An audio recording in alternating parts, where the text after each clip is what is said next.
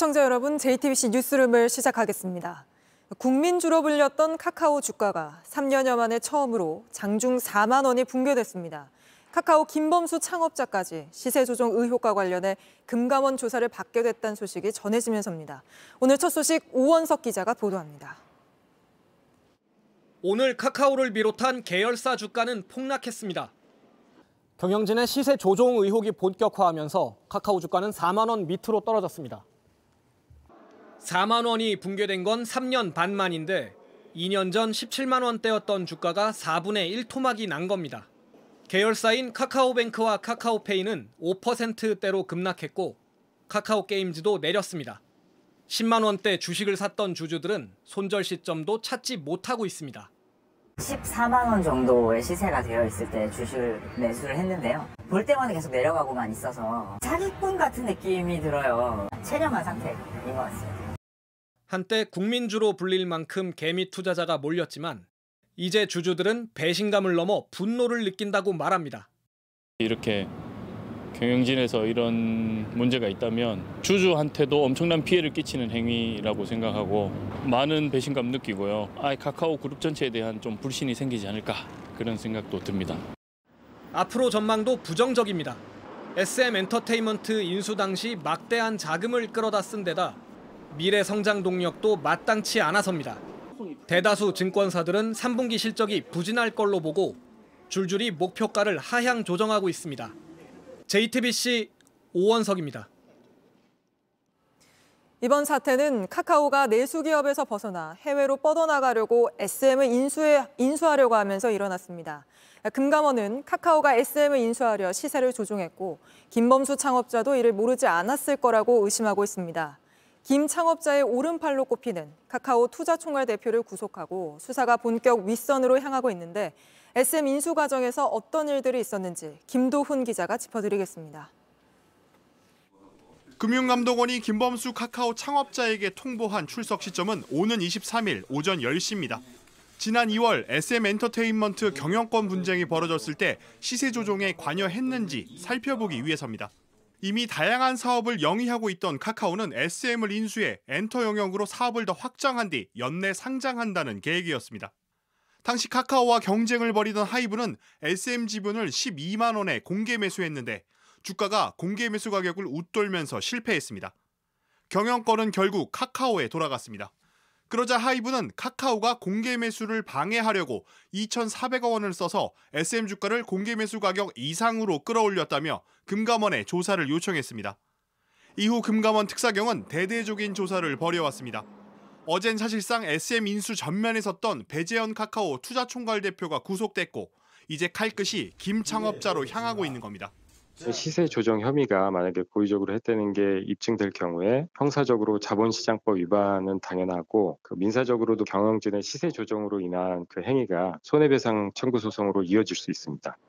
카카오 사법 리스크가 현실화하면서 카카오를 비롯한 계열사 전반의 경영이 위축될 거란 우려도 커지고 있습니다. JTBC 김도훈입니다. 네, 경제산업부 공다솜 기자와 좀 더 이야기 나눠보겠습니다. 아, 공 기자, 카카오가 무리하게 사업을 확장한다. 이런 논란은 계속 있어 왔죠.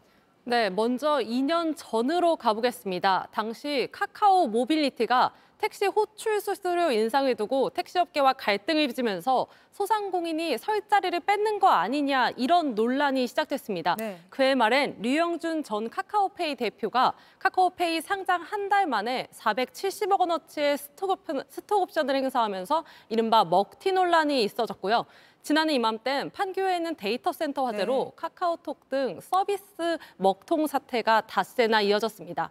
또 카카오 주가 15만 원으로 돌려놓겠다 이렇게 약속했던 남궁훈 전 대표도 이달 말 카카오를 떠나며 스톡옵션으로 94억 원가량의 차익을 거뒀습니다. 네.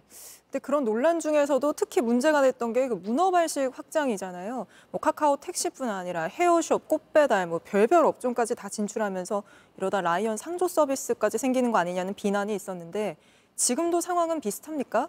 네, 숫자로도 바로 확인이 가능합니다. 카카오의 국내 계열사 개수는 지난해 소폭 감소했지만 올해 반기 만에 다시 146개로 늘었습니다. 아, 146개나 되나요? 네, 맞습니다. 지난해 김성수 카카오 엔터테인먼트 대표는 연말까지 계열사를 30여 개 정리하겠다 이렇게 공언했지만 말과 배치되는 겁니다. 그간 골목 상권을 침해하는 것 아니냐는 비판을 의식해서 문어발식 확장을 멈추겠다고 했지만 결국 말뿐이었습니다. 네, 그 중에서도 은행, 그 카카오뱅크 같은 경우에는 이번 사태로 뭐 카카오를 떼게 될 수도 있다고요. 네, 최악의 경우 카카오 없는 카카오뱅크가 될 수도 있다. 이런 전망까지 나옵니다. 카카오는 카카오뱅크의 지분 27.17%를 가진 대주주입니다. 만약 시세 조정 처분이 경영진 개인이 아니라 카카오라는 회사에까지 내려질 경우 금융위원회는 대주주 자격이 없다고 보고 지분 일부를 매각하라 이렇게 명령할 수 있습니다. 네. 카카오의 대주주 지위가 흔들릴 수 있다는 겁니다. 카카오 내부 분위기는 어떻습니까? 말 그대로 뒤숭숭한 분위기입니다. 주가는 폭락한 상태고 지난 6월부터 일부 계열사에선 희망퇴직도 받고 있습니다. 카카오 노조는 경영진들에게 경영 실패의 책임을 직원들에게 넘기지 말라면서 소통에 나서라고 촉구하고 있습니다. 네, 알겠습니다. 여기까지 듣겠습니다. 공다솜 기자였습니다. 네, 오늘 출렁인 건 카카오만이 아닙니다. 전 세계 금리 지표로 여겨지는 미국 장기 국채 금리가 16년 만에 처음으로 5%를 넘으면서 국내 시장도 요동쳤습니다. 이 내용은 백민경 기자가 전합니다. 오늘 코스피는 전날보다 1.7% 내린 2,375로 거래를 마쳤습니다. 2,400선이 무너진 건 지난 3월 이후 7개월 만입니다. 장중 3% 급락했던 코스닥도 낙폭은 다소 줄었지만 2% 가까이 하락 마감했습니다. 증시가 휘청거린 건 제롬 파월 미국 연방준비제도 의장이 고물가를 우려해 한 발언 영향이 컸습니다. My colleagues and I remain resolute in our commitment to returning inflation to 2% over time. 시장 참가자들은 추가 긴축, 즉 금리 인상 신호로 받아들였습니다.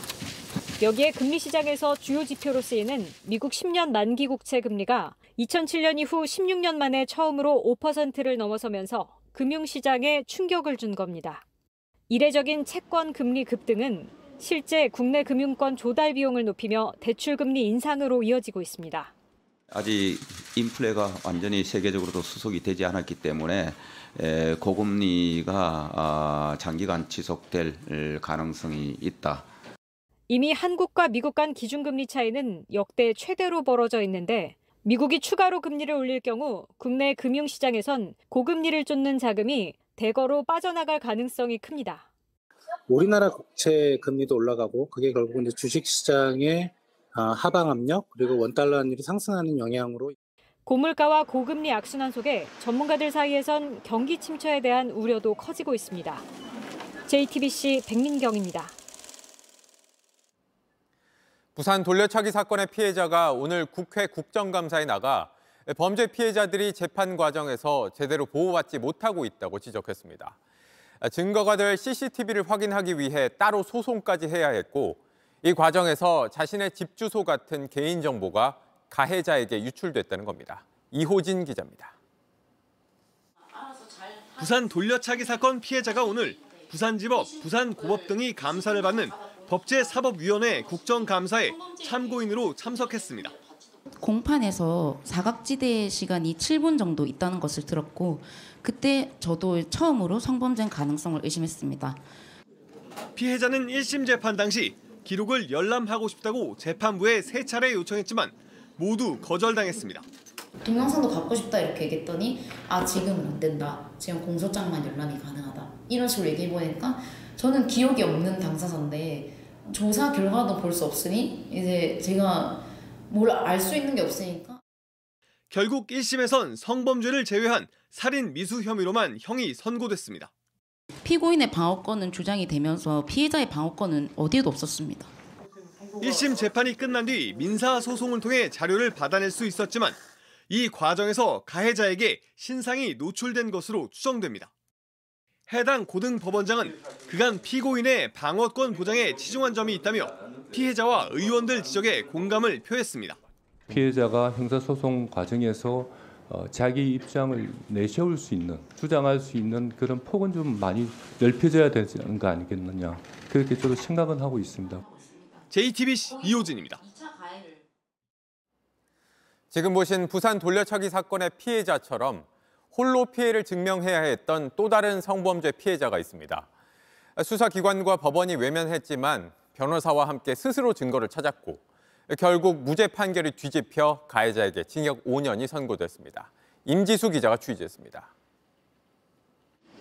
30대 남성 김모 씨는 지난 2021년 11월 강간 치상 혐의로 재판에 넘겨졌습니다. 오픈 채팅으로 알게 된 여성 A 씨의 목을 조르고 뺨을 때려가며 성폭행한 혐의였습니다. 하지만 1년 뒤 수원지법 성남지원 재판부는 무죄로 판단했습니다. 주요 근거 가운데 하나는 가해자 김 씨의 골절상 진단 소견서였습니다. 김 씨가 사건 한 달 전 손에 골절을 당해 저항하는 피해자를 제압할 수 없는 상태였다고 주장했고 법원도 이를 토대로 폭력을 행사하기 힘든 상태였다고 판단한 겁니다. 그런데 이 같은 주장은 항소심 과정에서 무너지기 시작했습니다. 의사 소견서에 김 씨 진단명이 골절이 아니라고 적혀 있는 게 뒤늦게 발견된 겁니다. 이 소견서는 1심 당시에도 똑같이 제출됐는데 2심 소송 기록을 검토하던 피해자 변호사가 이 부분을 찾아냈습니다. 본인의 골절상이 거짓임을 증명하는 의사의 판단이 들어 있었거든요. 경찰도 발견, 수사기관도 발견하지 못하고 검사도 발견하지 못하고 1심 재판부도 발견하지 못했다라고 하는 게 매우 유감스럽고요. 결국 어제 열린 항소심 선고에서 수원 고등법원은 징역 5년을 선고하고 김 씨를 법정 구속했습니다. 앞서 피해자 A 씨는 1심 중에도 김 씨의 공소장과 증거 기록에 대한 열람 등사를 신청했지만 두 차례나 거절됐습니다. 항소심에 와서야 새로운 재판부가 허가하면서 접근이 가능해진 겁니다. 현행법상 허가 여부는 전적으로 재판장의 판단에 달려 있는데 불허하더라도 피해자는 이유조차 알 수 없습니다. 죄를 저지른 자도 볼 수 있는 기록인데 하물며 그 사건의 피해자가 그 기록을 보지 못한다라고 하는 것은 저는 매우 불공평하다라고 생각합니다. 피고인이 수사 과정에 뭐라고 거짓말을 했는지 그런 걸 반박할 수 있는 기록을 볼 수 있도록 JTBC 임지수입니다. 김승희 대통령실 의전 비서관이 자녀의 학교 폭력 의혹으로 사퇴했습니다. 오늘 국정감사를 통해 의혹이 불거지자마자 김 비서관은 사의를 밝혔고 윤석열 대통령은 곧바로 사표를 수리했습니다. 최승기 기자가 보도합니다. 더불어민주당 김영호 의원이 대통령실 김승희 비서관의 초등학생 자녀가 지난 7월 후배를 폭행하는 등 학교 폭력에 연루됐다고 밝혔습니다. 리코더, 주먹 등으로 머리와 얼굴, 눈, 팔 등을 때려 가해 학생의 어머니, 그러니까 김 비서관의 부인은 사랑의 매로 표현했다고 주장했습니다. 또 전치 9주에 상해를 입혔는데 사랑의 매라고 비유한 것은 정말 충격적인 것입니다. 김 의원은 또 학교폭력대책위원회 심의 결과 가해 학생이 1점 차이로 강제 전학을 면하고 학급 교체 처분만 받는 등 처벌 수위가 낮았다면서 김 비서관의 영향력이 작용한 것 아니냐 취지의 의혹도 제기했습니다. 김 비서관의 부인이 당시 카카오톡 프로필 사진을 남편과 대통령이 함께 있는 사진으로 교체했고 김 비서관이 김건희 여사와 가깝다는 주장도 했습니다. 김건희 여사와의 대학원 최고위 과정 인연으로 지난 대선 때 윤석열 캠프에 합류해서 의전 비서관까지 올라간 한간에서는 김건희 여사의 비선 실세로 알려진 인물이기도 합니다. 이 문제는 예, 아주 엄정하고 또좀 교육적으로 제대로 처리될 수 있도록 교육청도 챙기겠다는 말씀드립니다. 논란이 커지자 대통령실이 즉각 조사에 착수했고 김 비서관은 한나절도 안 돼 바로 사표를 냈습니다. 부모로서 깊은 책임감을 느낀다면서 국정에 부담을 주지 않기 위해 사표를 제출했고 어, 즉각 수리됐습니다. 김 비서관의 사표가 초고속 수리되면서 관련 조사는 결론을 내지 못하고 마무리될 가능성이 커졌습니다. JTBC 최승기입니다. 이스라엘과 하마스 전쟁 소식입니다. 하마스가 이스라엘군의 공습으로 가자지구 병원에 이어 이번엔 교회가 피해를 입고 민간인 여럿이 숨졌다고 주장했습니다. 가자지구는 고립이 길어지며 한계에 내몰리고 있는데 구호 물품을 전한 유일한 통로인 라파 국경은 오늘도 열리지 않았습니다. 백희영 기자입니다. 손전등 불빛에 의존해 잔해 속에서 찾은 아이가 구조대 품에 안깁니다. 이번엔 가자 지구의 그리스 정교회 교회가 폭격을 맞았습니다.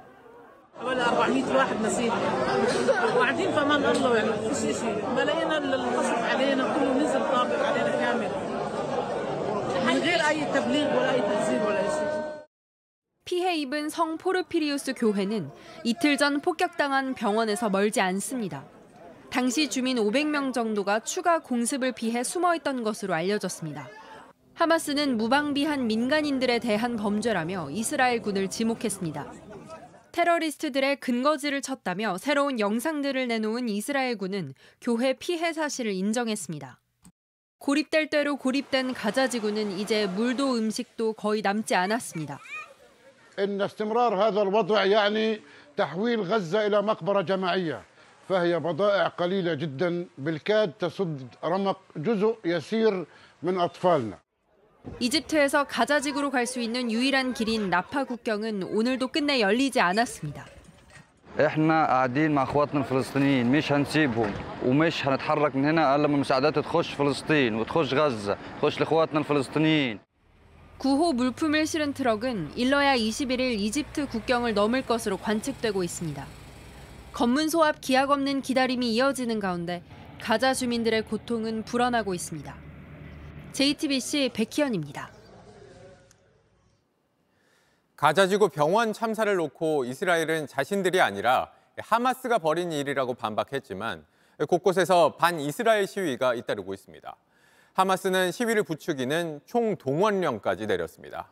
이게 반미 시위로까지 번지면서 미국 정부는 자국민들에게 안전주의보를 내렸습니다. 로스앤젤레스에서 홍지은 특파원입니다. 이스라엘 영사관 앞에서 시위대 수천 명이 이스라엘 국기를 불에 태웁니다.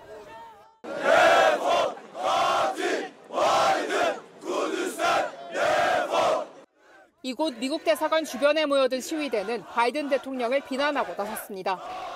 United States is the biggest devil behind all of this, in my opinion. 가자지구 병원 폭격은 하마스의 소행이라고 이스라엘군이 반박했지만 분노는 전 세계에 들불처럼 번지고 있습니다. 미국이 이스라엘 편에 섰다는 이유로 미국에서조차 규탄 시위가 확산하고 있습니다. 가자지구 병원 폭발 참사 이후 반미 정서는 고조되는 양상입니다. 실제로 이라크와 시리아 등 중동권에 있는 미군 기지들이 드론과 로켓 공격을 받으면서 불안감이 더 커지고 있습니다. 급기야 미국 정부는 해외에 있는 자국민들에게 신변 안전 주의보를 내렸습니다. We issued a general travel warning for Americans all across the world uh, to, to take caution and be on the lookout for uh, increased tensions wherever they, they uh, might be. 미국 내에서도 추가 테러나 폭력 행위에 대비해 주요 시설에 대한 경계를 강화했습니다. 로스앤젤레스에서 JTBC 홍지은입니다. 전쟁의 여파는 유럽으로도 번지고 있습니다. 유럽 국가들이 하나된 유럽의 상징이라며 내세우는 게 있습니다. 서로 연결된 유럽 국가들 국경 막거나 검문하지 않고 자유롭게 오간다는 겁니다. 이걸 쉥겐 조약이라고 합니다. 지도에서 파란색으로 표시된 게 이 조약에 가입한 27개 나라입니다. 이들 사이를 오갈 때는 여권도 비자도 필요가 없죠. 그래서 유럽 피난길에 오르는 중동 난민들이 이걸 활용합니다. 중동 난민들이 유럽으로 들어가는 루트가 있습니다. 중동에서 발칸반도 지나서 어떻게든 조약 가입국인 헝가리나 크로아티아 땅만 밟는 겁니다. 그 다음부터는 다른 조약국으로 이동이 자유롭기 때문입니다. 그런데 유럽 국가들이 이번 전쟁과 함께 유럽 내에서 테러가 잇따르자 국경을 막기 시작했습니다. 하나 된 유럽이라는 원칙을 깨고 난민들에게 빗장을 걸어 잠그는 나라가 늘고 있는 겁니다. 김재현 기자입니다. 현지 시간 17일 벨기에에서 축구 팬들의 총을 쏴 숨지게 한 건 튀니지 출신의 이민자였습니다. 불법 체류자였던 이 남성은 제약 없이 유럽 여러 나라들을 누볐습니다. 당시 총격이 이민자 소행임이 드러나면서 불안해진 유럽이 다시 국경을 걸어 잠그고 있습니다. 유럽연합 27개국은 더 강력한 이민 정책을 펴야 한다고 목소리를 높였습니다. I mean, on the table now is an obligation for EU member countries to send out people that are assessed to be security threats. 이들 모두 서로 자유롭게 오갈 수 있는 생겐 조약 가입국인데 이번 테러를 계기로 조약의 허점이 드러났다는 겁니다. 때문에 슬로베니아는 오는 21일부터 헝가리와 크로아티아 국경에서 검문을 실시하기로 했습니다. 앞서 이탈리아가 슬로베니아 접경을 통제하겠다고 한 것과 같은 조치입니다. 슬로베니아는 중동 난민들이 유럽으로 들어가는 길목인 발칸반도와 맞닿아 있습니다.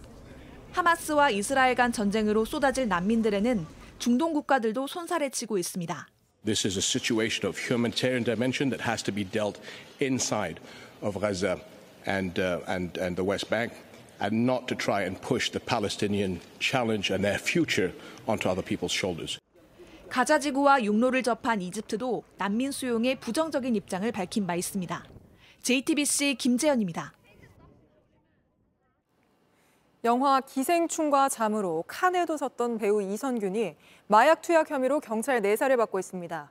함께 마약을 한 걸로 의심되는 인물 중엔 마약 전력에 있는 남양유업 창업주의 손녀 황하나 씨와 가수 연습생 출신 한서희 씨도 포함됐습니다. 이 씨 측은 성실히 수사받겠다고 밝히면서 마약 공급 체계에 협박받았다고도 주장했습니다. 이한계 기자입니다. 경찰은 지난달 배우 이선균 씨를 포함한 8명이 마약을 했다는 첩보를 입수하고 내사에 들어갔습니다. 주로 서울 강남의 유흥업소와 주거지 등에서 투약했다는 내용입니다. 이에 대해 이 씨의 소속사가 오늘 입장문을 냈습니다. 제기되고 있는 의혹에 대해 사실관계를 확인하고 있고 앞으로 진행될 수사에도 진실한 자세로 성실히 임하겠다고 밝혔습니다. 경찰의 내사를 받는다는 걸 사실상 인정하는 겁니다. 이와 함께 이 씨는 이번 사건과 관련해 마약 공급책 A씨에게 공갈 협박을 받았다는 주장도 하며 고소장을 냈습니다. 경찰은 수사 초기 단계인 만큼 충분한 증거와 진술을 확보한 뒤 관련자들을 소환할 방침이라고 밝혔습니다.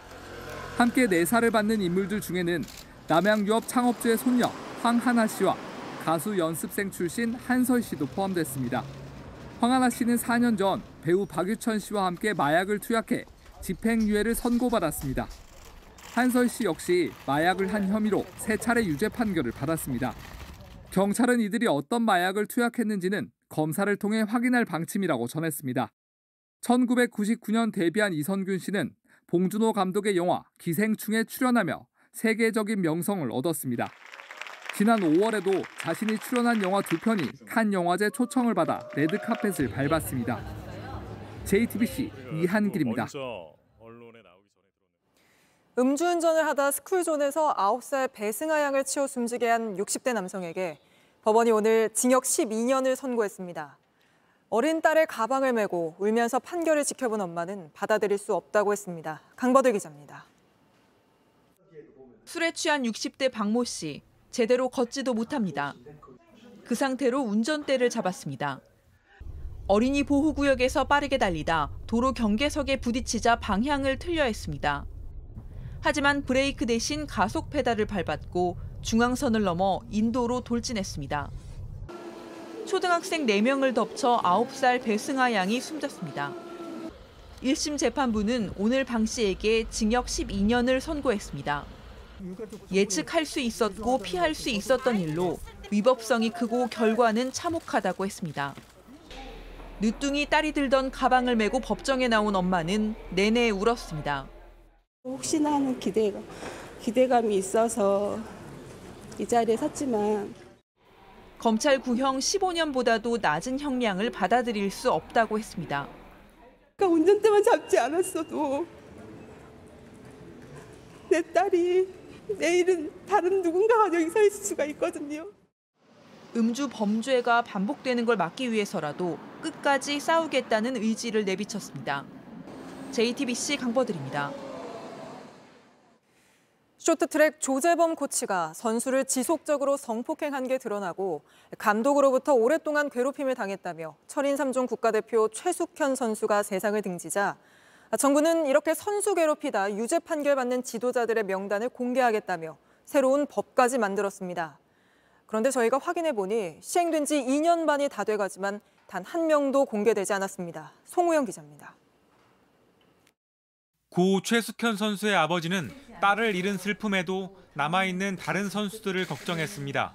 앞으로 이 땅에 숙현이처럼 억울하게 당하는 운동선수가 더 이상 나오지 않도록 쇼트트랙 심석희 선수도 코치에게 성범죄를 당한 사실이 알려지는 등 여론이 들끓자 2021년 6월 국민체육진흥법에 새로운 법 조항이 포함됐습니다. 선수를 괴롭히거나 스포츠계 비리를 저질러 유죄 판결을 받은 지도자의 명단을 공개하는 내용입니다. 당시 문체부는 대대적으로 보도자료도 냈습니다. 하지만 현재까지 명단이 공개된 지도자는 없는 걸로 나타났습니다. 그 사이 총 1,695명이 범죄로 지도자 자격이 취소됐지만 심석희 선수를 성폭행한 조재범 코치나 최숙현 선수를 괴롭혀 징역 7년을 받은 김규봉 감독의 이름도 공개되지 않았습니다. 문체부는 뒤늦게 법이 모호해 어쩔 수 없다는 입장입니다. 스포츠 비리에 어떤 범죄가 해당하는지 명확하지 않고 유죄도 금고 이상의 형 등으로 구체화돼야 적용될 수 있다는 겁니다. 곧 더 명확한 개정안을 낼 계획이라고 덧붙였습니다. 그 뒤로 이제 손 놓고 있었다라는 거죠. 단 한 건도 없었다라는 거죠. 부족한 점이 있으면은 의원들에게 이제 뭐 요청을 하거나 정부 입법을 하거나 뭐 여러 가지 방법이 있었음에도 불구하고 JTBC 송우영입니다. 어제 정부는 지방 환자들이 서울로 올라와야만 하는 상황을 해결하기 위해 여러 대책을 내놨지만 지역 환자들과 가장 가까이 있다고 할 수 있는 지방 의료원과 관련해선 구체적인 방안을 내놓지 않았습니다. 이미 지방 의료원은 환자를 받아도 돌볼 의사가 없어 병실이 텅텅 비어 있는 상태입니다. 인천만 해도 병동불이 다 꺼져 있는데 이혜원 기자가 직접 둘러봤습니다. 인천의 유일한 공공의료기관인 인천시 의료원입니다. 지금 이 지역에서는요 네. 가장 큰 병원이에요. 식도염이 있어서 내과에 좀 자주 오고요. 그런데 병실 곳곳이 비어 있습니다. 병원 5층으로 올라와 봤습니다. 불이 꺼져 있는 이 병동에는 예전에 환자가 입원했었다는 종이만 남아 있습니다. 이 병원에는 병상이 총 303개가 있는데 절반 넘게는 환자가 없기 때문에 이렇게 비워뒀습니다. 환자를 진료할 의사가 없기 때문입니다. 신장 내과 자리는 2년째 공석이라 혈액투석실엔 아무도 없습니다. 심장 내과도 마찬가지라 인근 대학병원에서 의사 2명이 교대로 지원을 나오고 있습니다. 소아청소년과 의사는 곧 그만둬 당장 다음 달부터 공백입니다. 산부인과를 포함한 9개 과목의 의사는 딱 한 명씩만 있습니다. 채용 공고는 뭐 1년 내내 내고 있습니다만은 연락도 별로 없는 상황이어서 구멍난 과들이 여기저기 생기게 되고 그러다 보니까 종합병원의 어떤 연계적이고 통합적인 진료 자체가 불가능해서 다른 지방 의료원도 사정은 마찬가지입니다. 전국 35곳 중 23곳의 의료원에서 37개 진료과 의사가 없어 강제 휴진 중입니다. 대부분 지방 의료원은 코로나19 전담 병원 해제 후 운영난을 겪고 있습니다. 이렇다 보니 연봉 등 근무 조건이 열악해 의사들이 오지 않고 진료 역량이 좀처럼 회복되지 않는 겁니다. 지역에서 시민들 옆에서 어, 제대로 된 진료를 하는 뭐 인력을 보충해주고 그런 과정들이 필요합니다. JTBC 이혜원입니다. 의대 정원을 늘리겠다는 소식에 학원가는 벌써부터 들썩이고 있습니다. 초등학교 1학년 학부모들부터 의대 준비반 문의가 빗발친다는데 임예은 기자가 보도합니다. 서울 강남에 있는 학원가입니다. 의대 입시를 전문으로 하는 의대관 분위기가 심상치 않습니다. 최근 며칠 새 초등학생 학부모들의 문의가 부쩍 늘었습니다. 1학년 어머니가 오셨어요. 의대 정원 늘어나고 있는데 너는 지금부터 준비 안 하고 저학년 1, 2학년 어머님들 문의가 많이 오신데요. 의대 입시에 대한 문의 전화가 많아져 아예 설명회를 열기로 한 학원도 있습니다. 신청 어저께 문자 한번 보냈는데 네, 되게 많이 하셨어요. 정부가 의대 정원을 늘리겠다고 한 시기는 2025학년도입니다. 이때 입시를 치를 고등학교 2학년 학생들은 마음이 더 급합니다. 과탐 과목을 이제 준비하는 애들 쪽도 마찬가지고 문과 애들도 마찬가지고 둘 다 의대 쪽으로 어떻게든 틀어봐야 되겠다는 반응도 많이 나왔었어요. 이공 계열의 위기감도 높아졌습니다. 우수한 인재들이 의대에 더 몰릴 거란 우려 때문입니다. 이공계에 가려던 친구들이 의대를 가려고 그러니까 의대를 간다 하는 말들이 되게 많았던 것 같아요. 게다가 내년 연구개발 예산이 삭감돼 상황은 더 악화됐습니다. 의사 정원 확대와 더불어서 어, 이공계 인력들의 졸업 후 공부를 마친 후에 안정적인 연구와 직장을 가질 수 있다는 이런 제도적 보완도 필요한 것으로 생각합니다. 교육부는 의대 정원 규모가 결정되면 의대 쏠림 부작용을 줄이고 이공계를 지원할 방안을 검토하겠다고 했습니다. JTBC 임예은입니다. 이런 상황에서 이주호 교육부 장관이 자율전공 학생들도 의대 진학할 수 있도록 검토하겠다고 말해 혼란을 키웠죠. 윤석열 대통령이 장관은 정제된 언어를 써야 한다는 취지로 강하게 질책한 걸로 파악됐는데 이번이 벌써 두 번째입니다. 거듭된 실언에 여권 일각에선 거취 문제가 나올 수 있다는 지적도 나옵니다. 최수영 기자입니다. 이주호 교육부 장관은 언론 인터뷰에서 자율전공학부 학생의 의대 진학을 허용하는 방안을 거론해 논란이 됐습니다. 윤석열 대통령은 어제 관련 내용을 보고받고 장관의 말은 천금 같은데 어디에서든 정제된 언어를 써야 한다며 특히 검토된 적도 없는 이런 굵직한 사안에서는 그래선 안 된다는 취지로 이 장관을 강하게 질책한 것으로 JTBC 취재 결과 파악됐습니다. 직후 대통령실은 예정에 없던 브리핑을 열었습니다. 우리 정부에서 전혀 검토되지 않았고 그럴 계획조차 없습니다. 대통령은 불필요한 언급으로 혼란을 야기한 교육부를 질책했습니다. 이 장관은 오늘 사과했습니다. 신중하지 못한 발언에 대해서는 국민들께 송구스럽게 생각합니다. 윤 대통령의 이 장관에 대한 경고는 처음이 아닙니다. 지난 6월 이 장관은 학교 수업만 열심히 하면 수능을 풀 수 있게 하라고 대통령 지시를 잘못 전하면서 물수능 논란이 일었습니다. 당시에도 윤 대통령이 이 장관을 향해 엄중 경고했고 이 장관은 고개를 숙였습니다. 대통령께서 이 문제를 여러 차례 지적하셨음에도 불구하고 국민 여러분께 죄송하다는 말씀을 드립니다. 거듭된 실언으로 여권 일각에선 이 장관의 거취가 흔들릴 수 있다는 지적도 나왔습니다. 이에 대해 대통령실 관계자는 앞으로 언행에 대해 본인이 더 신중할 거라고 본다고 했습니다. JTBC 최수연입니다. 영풍재지 주가를 조작한 혐의를 받고 있는 일당 4명이 조금 전 구속됐습니다. 검찰은 명동 사채시장에서 이른바 큰 손으로 통하는 업자들의 돈도 흘러들어간 정황을 잡고 수사를 확대하고 있습니다. 박준우 기자가 취재했습니다. 영장 실질 심사에 나온 일당 4명 모두 아무 말도 하지 않았습니다. 주가 조작 혐의 인정하십니까? 함께 주가 조작 가담한 사람 몇 명입니까? 검찰은 이들과 함께 사채업자 이모 씨를 주목하고 있습니다.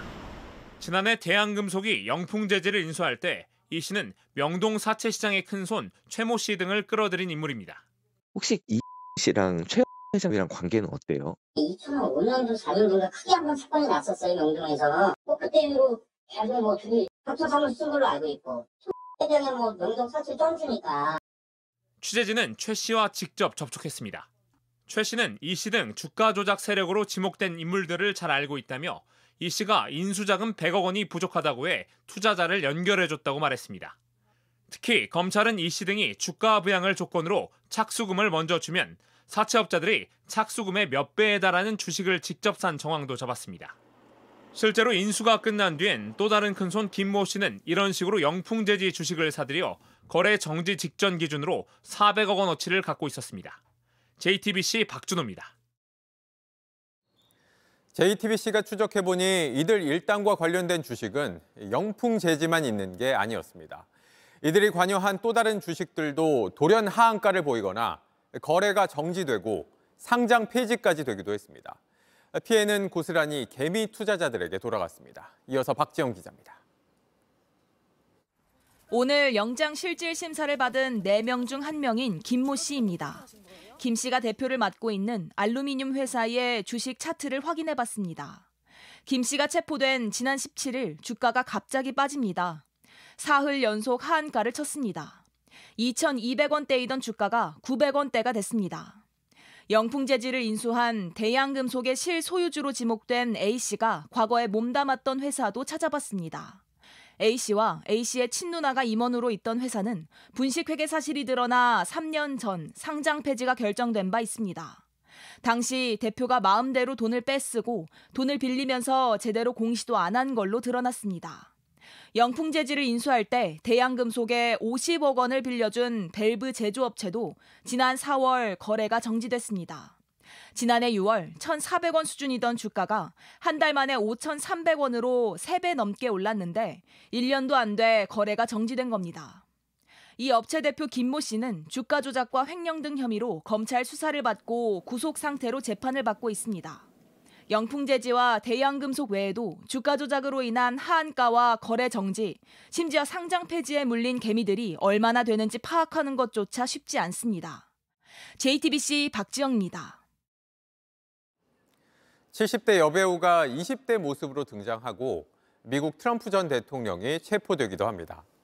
AI 인공지능 기술로 만들어낸 가짜 영상들입니다. 어려운 기술이 아니라 이제 누구나 몇 분 만에 만들 수 있을 정도가 됐는데 기대와 우려가 교차합니다. 먼저 이은진 기자입니다. 진짜와 가짜라는 단어의 의미는 뭘까요? 저는 가상세계에서 유명한 운동선수가 되거나 노래하는 연예인이 될 수도 있습니다. 진짜 제 모습은 직접 만나기 전까진 누구도 알 수 없습니다. 그런데 어디까지가 진짜일까요? 담비를 아는 여인, 레오나르도 다빈치 작품입니다. 컴퓨터 프로그램에 가방이란 단어를 입력했습니다. 담비가 유명 브랜드 가방으로 바뀝니다. 한 번 클릭할 때마다 가방은 다른 브랜드로 바뀌고 또 바뀝니다. AI가 만드는 이미지입니다. 간단한 프로그램을 짜면 누구나 할 수 있습니다. 조건이나 명령어를 입력을 하면은 거기에 맞춰서 손이라든지 머리의 디테일이라든지 뒤에 건물을 이렇게 몽글몽글 컵케이크처럼 AI로 만든 이런 영상은 이제 우리 가까이 있습니다. 노 배우가 20대 모습으로 인터뷰하고 트럼프는 드레스를 입고 나타납니다. 다소 허술했던 이미지는 AI가 학습을 거듭할수록 점점 정교해지고 있습니다. 굉장히 오랜 시간 고민을 해서 그려왔던 것들을 너무나 단시간 안에 그려내기 때문에 무엇이 진짜이고 가짜인지 구별하기 어려운 세상입니다. JTBC 이은진입니다. 이렇게 누구나 실제처럼 영상을 만들 수 있게 되면서 가짜 영상이 쉽게 만들어져 퍼질 수 있다는 우려가 나옵니다. 글이 아니라 영상으로 만든 가짜 정보는 파급력이 더 클 수밖에 없습니다. 내년 총선을 앞두고 있어 대책이 필요하다는 지적입니다. 이혜선 기자입니다. 뒷조는 경찰을 피해 달리고 몸부림칩니다. 결국 체포되고 구치소에 갇혔습니다. 트럼프 미국 전 대통령 모두 AI로 만든 가짜 사진입니다. 미국 조 바이든 대통령이 성혐오 발언을 내뱉습니다. 화면엔 긴급 뉴스 자막이 달렸습니다. You will never be a real woman. You have no womb, you have no ovaries, you have no eggs. 목소리와 표정, 행동 모두 자연스럽지만 만들어낸 영상입니다. 이런 영상, 선거 기간에 퍼뜨리면 파급력이 더 커질 수 있습니다. 미국 공화당의 유력 대선 주자인 론 디센티스. 갑자기 대선 경선을 포기하겠다고 합니다. I need to drop out of this race immediately. I never should have entered this race. 지지자들은 흔들렸지만 가짜였습니다. 지난 5월 튀르키예 대선 테러 단체가 야당 후보를 지지한다는 가짜 영상이 투표 하루 전 퍼졌습니다. 여당 에르도안 대통령이 간발차 승리했습니다. 표심에 어느 정도 영향을 줬을지는 알 수 없지만 논란이 커졌습니다. 중도층에 있는 사람들의 개인의 의사결정에 네. 굉장히 큰 영향을 미칠 수가 있는데 어, 선거일이 촉박해서 그런 걸 하면 사실 그거 알아내는 게 사실상 거의 불가능하거든요. 우리 선거관리위원회는 지난달에야 규제 연구를 시작했습니다. 기술 발전은 빠르고 따라잡는 건 쉽지 않습니다. JTBC 이혜선입니다. 이용자가 가장 많은 넷플릭스 대신 다른 OTT를 택하거나 동시에 여러 플랫폼에 공개하는 영화나 드라마가 늘고 있습니다. 저작권과 수익 문제 때문이란 분석입니다. 정재우 기자입니다.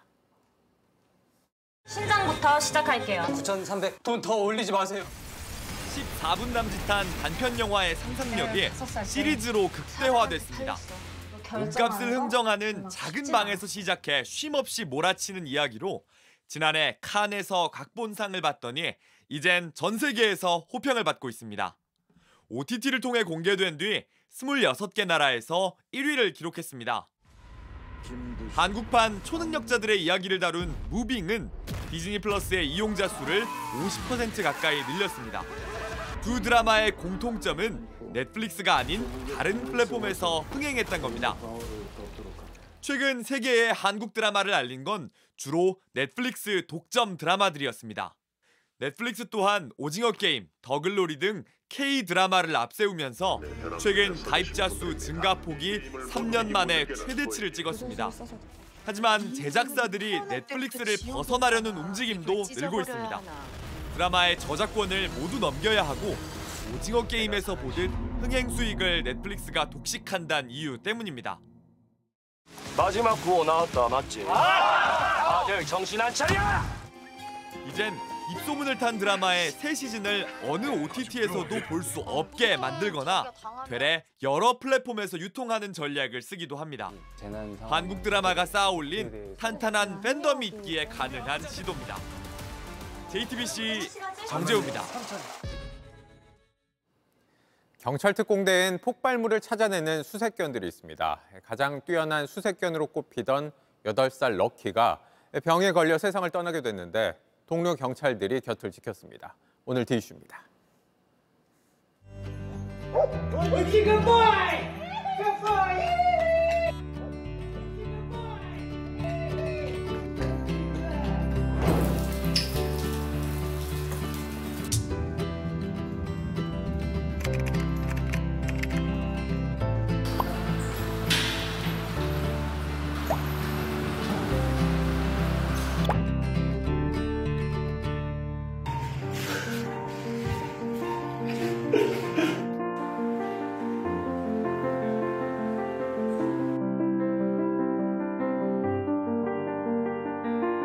근데 낯선 환경에 들어가도 주눅들지 않고 자기 맡은 업무를 열심히 하는 아이였고요.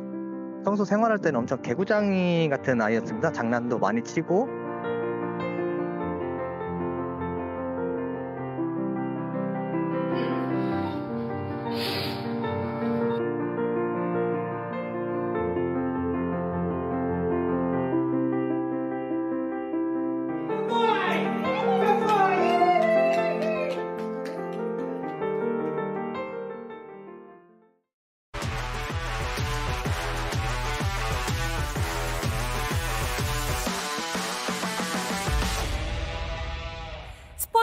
뉴스입니다. 짝꿍 케인이 없는데 왜 이렇게 잘하는 걸까요? 잉글랜드에선 손흥민의 활약을 집중 조명하고 있습니다. 그 비결 바로 전방 압박에 있었습니다. 홍지용 기자입니다. 백패스를 받으려는 골키퍼에게 손흥민이 바짝 따라붙습니다. 황급히 옆으로 돌린 공을 토트넘이 빼앗았고 손흥민이 비켜준 중앙으로 메디슨이 돌파해 골망을 가릅니다. 10분 뒤 또 손흥민이 골키퍼를 쫓아갑니다. 계속되는 전방 압박에 당황한 수비진이 뻥 차버린 공은 다시 토트넘에게 넘어갔고 그 사이 슛 공간을 만든 손흥민이 두 번째 골을 만들어냅니다. 이날 해트트릭을 거둔 손흥민은 경기 내내 상대 수비수와 골키퍼를 쉬지 않고 괴롭혔습니다. 71분 동안 무려 49번 전방 압박을 시도해 11번 공을 빼앗았고 27번이나 전력 질주했습니다.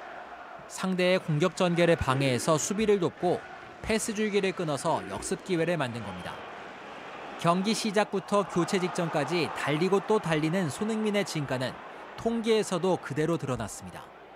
현지 매체의 분석에 따르면 손흥민은 이번 시즌 프리미어리그 안에서 전방 압박을 위해 가장 많이 뛴 선수로 꼽혔습니다. 그 덕분에 시너지 효과도 얻었습니다. 최전방에 선 뒤로 페널티 박스 안에서 공을 두 배로 많이 잡고 있고 이번 시즌 넣은 골들은 전부 골문 가까이서 만들어냈습니다. 주장 완장을 차고 맨 앞에서 솔선수범하는 손흥민에게 포스테코글루 토트넘 감독은 압박을 주도했다고 칭찬했고 영국 스카이 스포츠는 손흥민이 자신의 우상으로 밝힌 호날두와 비슷한 길을 걷고 있다며 진정한 스트라이커로 진화했다고 평가했습니다. JTBC 홍정입니다. 키가 크면 발이 느리다는 농구의 통념은 웬반야마에겐 통하지 않습니다. 높이와 속도 그리고 센스까지 프리시즌만 뛰었을 뿐인데도 NBA가 들썩이고 있습니다. 최종혁 기자입니다. 블록슛을 성공한 뒤 곧장 뛰어가 덩크로 마무리합니다. 2m 24cm, 남들보다 한 뼘은 더 큰 웬반야마가 버티는 골 밑은 속수무책 당할 수밖에 없는데 자신을 뛰어넘어 덩크를 꽂아 넣는 어이없는 상황은 브라이언트의 표정이 고스란히 말해줍니다. 자유투 라인 근처에서 받은 공을 엘리웁 덩크로 연결시킨 장면은 관중들을 열광케 했습니다.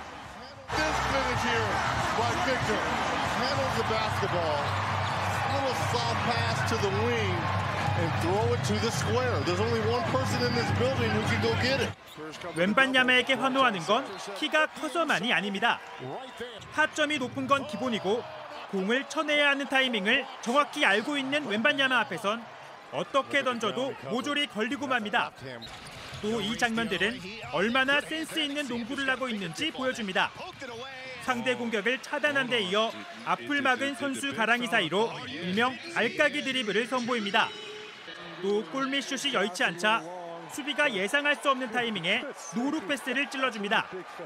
웸반야마의 슈터로서의 진가는 공이 손을 떠났을 때 나옵니다.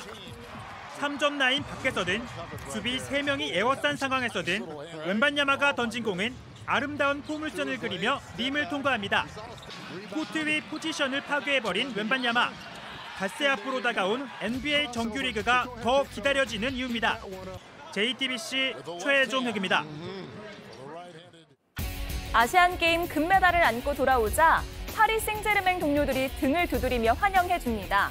현지에선 이강인의 유니폼이 은바페를 넘어서 판매 1위를 기록했고 팔리는 유니폼의 70%가 이강인의 것일 정도로 열풍이라고 합니다. 이런 관심에 병역 혜택까지 얻었으니 이젠 그라운드 위에서 자신을 증명할 시간이겠죠. 치열한 주전 경쟁을 어떻게 뚫어나갈지 기대됩니다.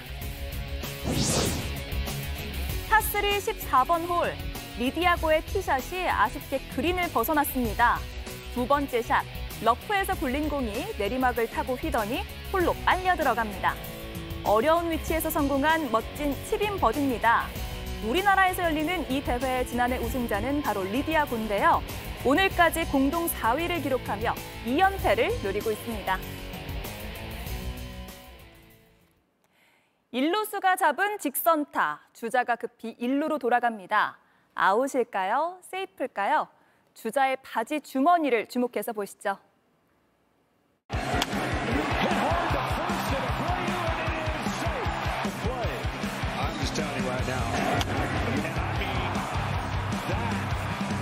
Could be an inning saving play. You just missed the for the, for the Rangers, yeah.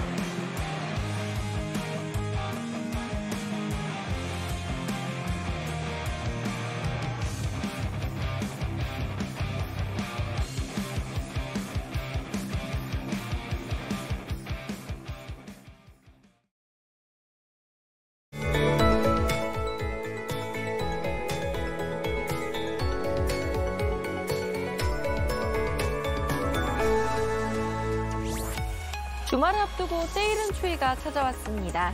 오늘 한낮에도 대부분 지역이 15도 안팎에 그쳤고 찬바람이 불면서 몸이 으슬으슬 떨릴 정도로 쌀쌀했습니다. 내일과 모레는 오늘보다 더 추워지겠습니다.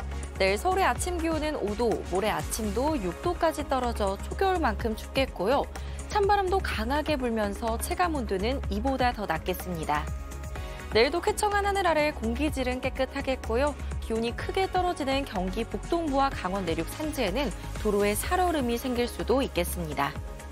내일 아침 춘천 2도, 대전 5도, 대구 6도로 오늘보다 기온이 크게 떨어지겠고요. 한낮에도 서울, 춘천 16도, 대구 18도로 평년 기온을 밑돌겠습니다. 모레 낮부터는 날이 점차 풀릴 텐데요. 변덕스러운 기온 변화에 옷차림 꼭 신경 써주셔야겠습니다. 날씨였습니다. 뉴스룸 저희가 준비한 소식은 여기까지입니다. 시청해주신 여러분 고맙습니다.